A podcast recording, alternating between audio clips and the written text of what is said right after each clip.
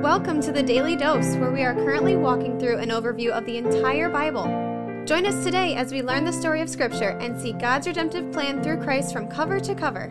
Let's listen to Matt Reisetter, Director of Christian Crusaders and the Cedar Falls Bible Conference. Today we're going to be Luke chapter 10, verses 13 through 16. This is where Jesus says, Woe to unrepentant cities. And this actually was paralleled in Matthew 11 20 through 24. You can hear a devotion on that in episode 502. And for the most part, I'm not going to talk about what I talked about in that devotion, so you might want to go back and listen to it to get a fuller understanding of this text. Before we jump into this, I want to thank the family leader who is our 2022 daily dose Dose Devotions sponsor. You can learn more about them at thefamilyleader.com. They're doing great work and we're thankful for their support of our ministry. Chapter 10, verse 13. Woe to you, Chorazin! Woe to you, Bethsaida! For if the mighty works done in you had been done in Tyre and Sidon, they would have repented long ago, sitting in sackcloth and ashes. But it will be more bearable in the judgment for Tyre and Sidon than for you. And Capernaum, will you be exalted to heaven? You shall be brought down to Hades. So these are cities where Jesus has done ministry and the people are not responding by putting their faith in him. They're not responding by repenting. And so Jesus is comparing them to cities that are known to be bad cities that were punished because of their wickedness. And those bad cities that were punished because of their wickedness are actually better than these cities where Jesus has ministered to, which have not produced a lot of repentance or faith. That's really the essence of the devotion in episode 502. And there's more to it. You can go back and listen to that from the book of Matthew. But what I want to land on is this last verse, verse 16. The one who hears you hears me, and the one who rejects you rejects me. The one who rejects me rejects him who sent me. So this is a loaded sentence. Lots here. Remember in yesterday's text, Jesus was sending out the 72 disciples. He said he was sending them out as lambs among wolves. He said that the harvest is plentiful, but the laborers are few. Therefore, we need to send these guys out to spread the gospel among people who would respond to it if it was proclaimed to them. And then in yesterday's text, he went on to talk about how you go into a town and if they receive you, you stay there. And if they reject you, you shake the dust off your feet and speak judgment to them. So this is very much following in what we read yesterday, where he's just preparing them. The one who hears you hears me. The one who rejects you rejects me. In other words, you're my ambassadors. You're going to go into these towns with this message of the gospel, which is my message, the message of the kingdom of God. And when they reject you, don't take that as a personal rejection. They're rejecting me. When they receive you, don't take that as a personal attaboy. They're receiving me. In other words, your whole ministry, disciples, is about me. And sometimes you're going to have success. Sometimes you're going to be received. Sometimes you're going to be rejected. Sometimes you're going to be shunned, mocked, derided. When that happens, one way or the other, it's because people are reacting to me, Jesus, the message of my gospel. By the way, I think that's one of the key components to us not being terribly discouraged when we're persecuted or when we're rejected or when we're mocked or derided for our faith.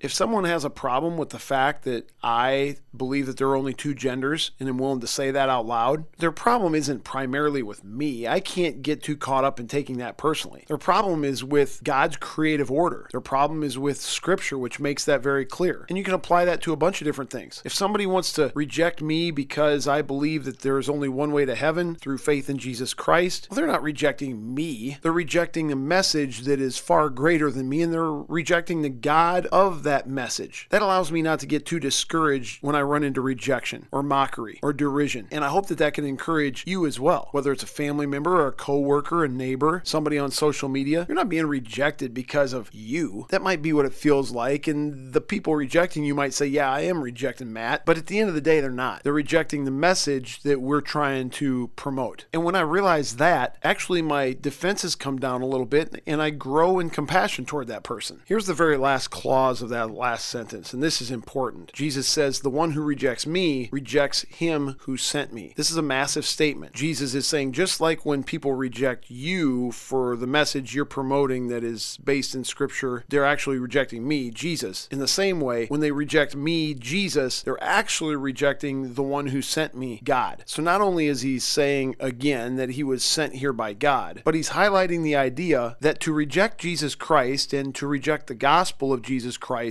is to reject God. This puts a massive dent in the religious pluralism that our culture loves today. That there are many paths to God, that there are many ways to heaven. No, there aren't. In John 14, 6, Jesus says, I am the way and the truth and the life. Nobody comes to the Father except through me. That's an exclusive statement. You don't come to the Father through Muhammad. You don't come to the Father through well meaning religion that is based in some other faith, Jewish, Buddhist, Hindu. You only come to the Father through faith in Jesus Christ. And if you reject Jesus Christ, you're rejecting God. Don't let the cultural drip, drip, drip of pluralism convince you that anything other than what Jesus is saying here is true. And the reason that Jesus is the only way is because, as we've said on here several times, Jesus is the only one who adequately solves the sin problem. The righteous requirements of God's law dictate that we must be perfect, but we're not perfect, so somebody else had to be perfect in our place. That was Jesus. Scripture is clear and it makes sense that the wages of sin is death, not just physical death, but spiritual death. And that's a penalty that we can't pay and also then be with God forever. So Jesus had to pay it for us, which is what he did on the cross. When he died and rose again, he defeated sin, death, and the power of the devil so that anybody who puts their faith in him can have the righteousness he lived, can have the penalty that he paid, Mark paid on their account. They can be grafted into the family of God as a son or a daughter and live eternally with him.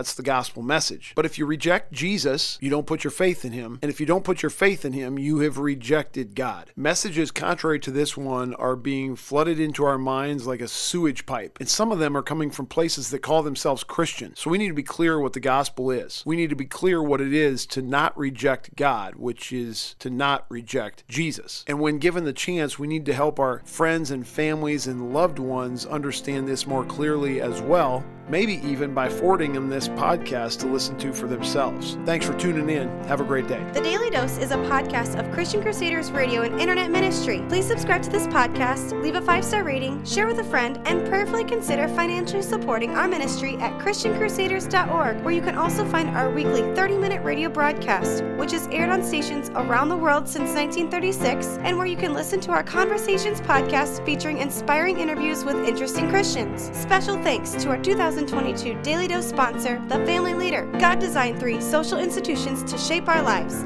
the family, the church, and government. At The Family Leader, they're bringing all three together to honor God and bless our neighbors. Learn how and join them at thefamilyleader.com. That's thefamilyleader.com. We also want to highlight two ministry partners. First is the Cedar Falls Bible Conference, whose conference videos and schedule events are available at cedarfallsbibleconference.com. And please consider joining us for their 101st annual conference from Saturday, July 30th through Saturday, August 6th in 2022. Second, if you or someone you know could benefit from an anonymous online Christian mentor, please visit issuesiface.com, which is provided by Power to Change Digital Strategies. Thank you for listening, and may God richly bless you.